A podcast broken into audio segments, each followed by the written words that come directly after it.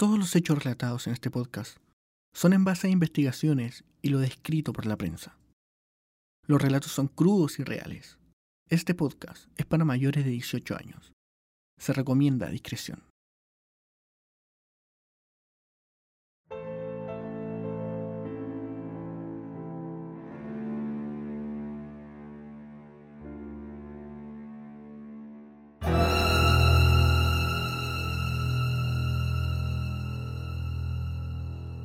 Has abierto la puerta. Acomódate y prepárate. Bienvenidos al caso cero.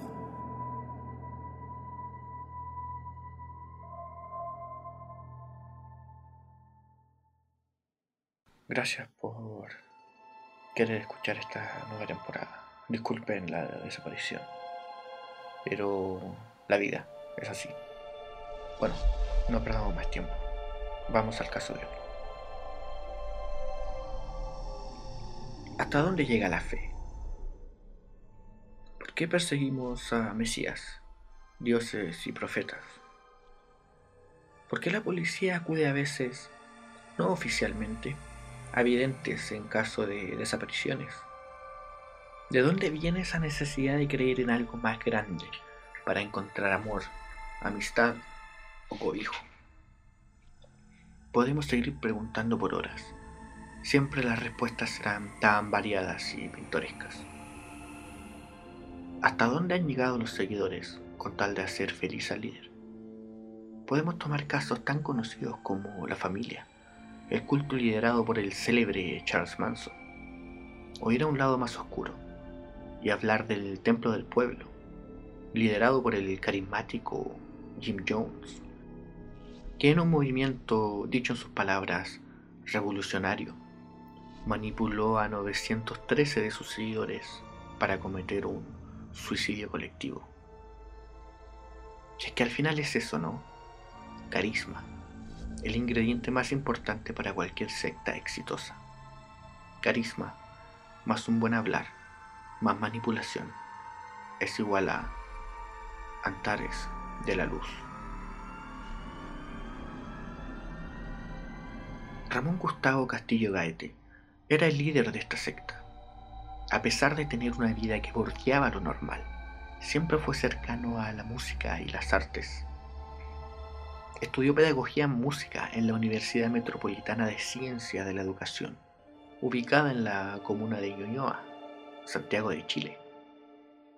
Recibió clases de diferentes instrumentos e incluso se desempeñó como profesor de música en el Liceo Antonio Hermida Fabres. Se podría decir que la música era su mundo. Formó un grupo llamado Amaru, del cual solo encontré un video, y debo decir, su música era muy buena. Tanto talento desperdiciado. ¿Cuántas veces has escuchado eso en tipos que arrojan todo la borda por un crimen? Este es el caso de Ramón. En el año 2005, mediante la ayuda de una tía que aparentemente era psicóloga, logró no hacer el servicio militar, puesto que en este país es obligatorio. Todos creían que solo era una treta para, como se dice coloquialmente acá, sacarse el servicio. Pero algo había despertado en Ramón en ese momento. Comenzó a tomar una postura más mística, por decirlo de alguna forma. En una gira que hizo con su grupo por China, Ramón encontró lo que estaba buscando. Se interesó en la medicina oriental y sus instrumentos musicales. Al volver a nuestro país, Ramón toma el nombre por el cual sería conocido por todos los chilenos. Se sacó su máscara y nos mostró a su verdadero yo. Antares de la Luz se hizo llamar, en referencia a la estrella más brillante en la constelación de Escorpión. Tras este cambio en Ramón y su nueva personalidad, entraron en conflicto con el grupo musical. Antares era un ser divino, obsesionado con extraterrestres y convencido de ser un dios. Esta actitud quebraría el grupo llevándolos a la separación. Antares comenzó su camino en el año 2009, descubierto como un grupo de sanación, se juntaba con sus seguidores en un departamento en la comuna de Las Condes. Ya en el 2010 se trasladan a Olmué. En esta localidad los adeptos crecen más y más. Antares tiene el don de la palabra. Dice sanar con las manos. Hace charlas de dos días. Habla sobre repensar la vida. Les toca instrumentos que trajo de su viaje a China. Cobra 60 mil pesos por estas charlas y a ellas asistían no menos de 25 personas. Se sigue mudando entre estas actividades. Luego del a San José de Maipo. Viajan por muchos lugares y uno pensaría que el dinero viene solo de las charlas, pero esto no era así. Antares tiene un modus operandi muy conocido en el mundo de las sectas. Tiene a sus seguidores más fieles.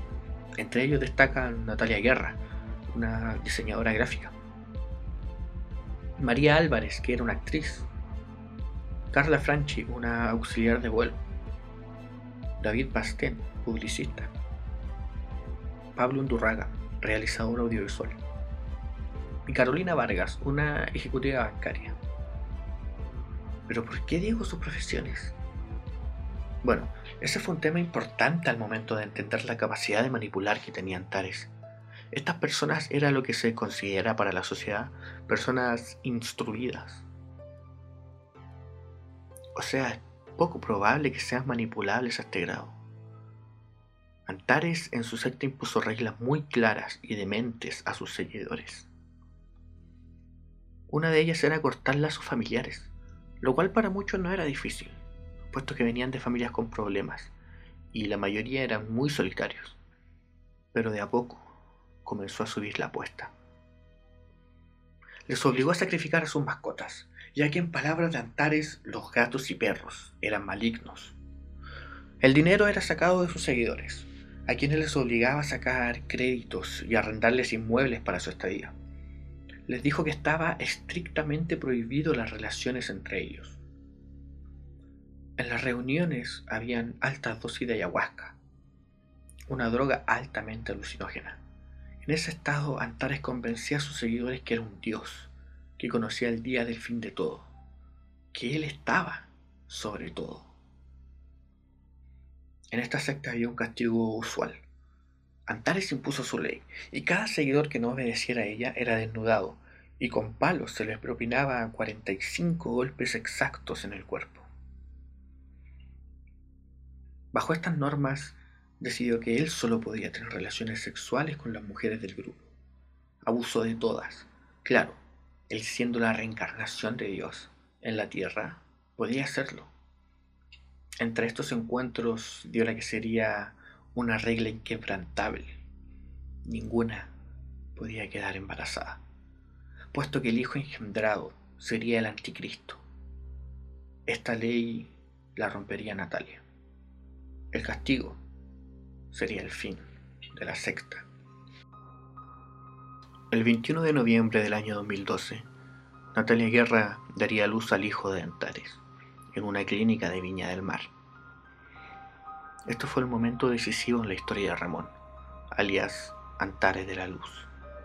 El ritual debía hacerse pronto. Antares convocó a sus seguidores en Quilpué. Él tenía una carpa donde descargaba sus energías negativas. Era un domo pequeño, con techo. Al medio es un agujero que es donde ponía sus piedras calientes. Ahí hizo una pira. El 23 de noviembre del 2012, solo dos días después del nacimiento de su hijo.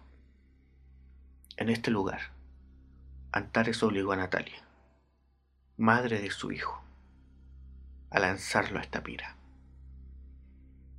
Un bebé de dos días caía en la pira ardiente lloraba de dolor. Esto salvaría al mundo, ya que su fin debía darse el 21 de diciembre del 2012, no antes.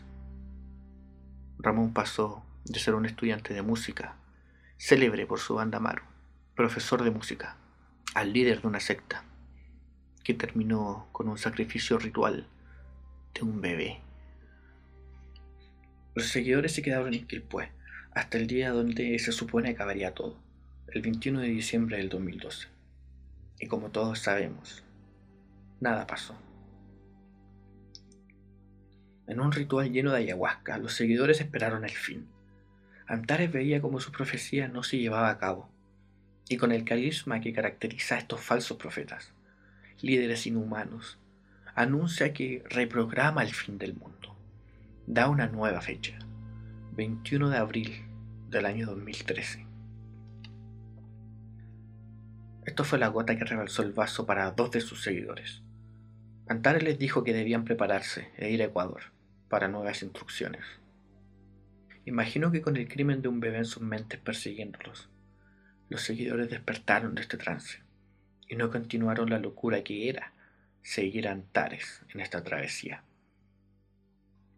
En abril se destapa este caso a la luz pública y Antares se convierte en el criminal más buscado por las autoridades chilenas. Perú se une a la búsqueda porque se temía que hubiera emigrado al vecino país. Luego Ecuador se suma. Antares está acorralado. Esta historia comenzó con un joven que se quería sacar del servicio militar, un estudiante, y termina en Perú, una casa abandonada en el Cusco, una ciudad de dicho país, la que fuera la capital del imperio inca. A la edad de 35 años, Ramón Gustavo Castillo Gaete, que llegaría a la fama bajo su seudónimo Antares de la Luz, terminaba con su vida ahorcándose.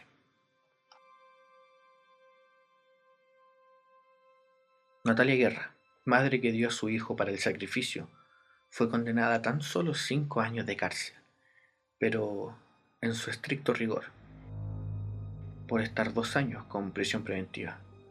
Su condena real fue de solo tres años y dos meses.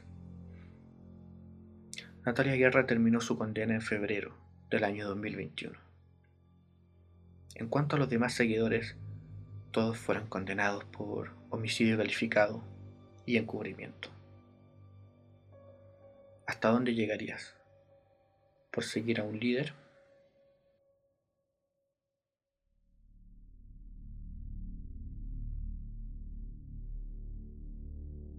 Gracias por escuchar el caso cero de hoy. Recuerden seguir la conversación en nuestro Instagram, Caso Cero Podcast. Si tienes YouTube Premium o prefieres esa plataforma, búscanos en nuestro canal Caso Cero Podcast. Por hoy se cierra la puerta, pero pronto nos encontraremos en un nuevo Caso Cero.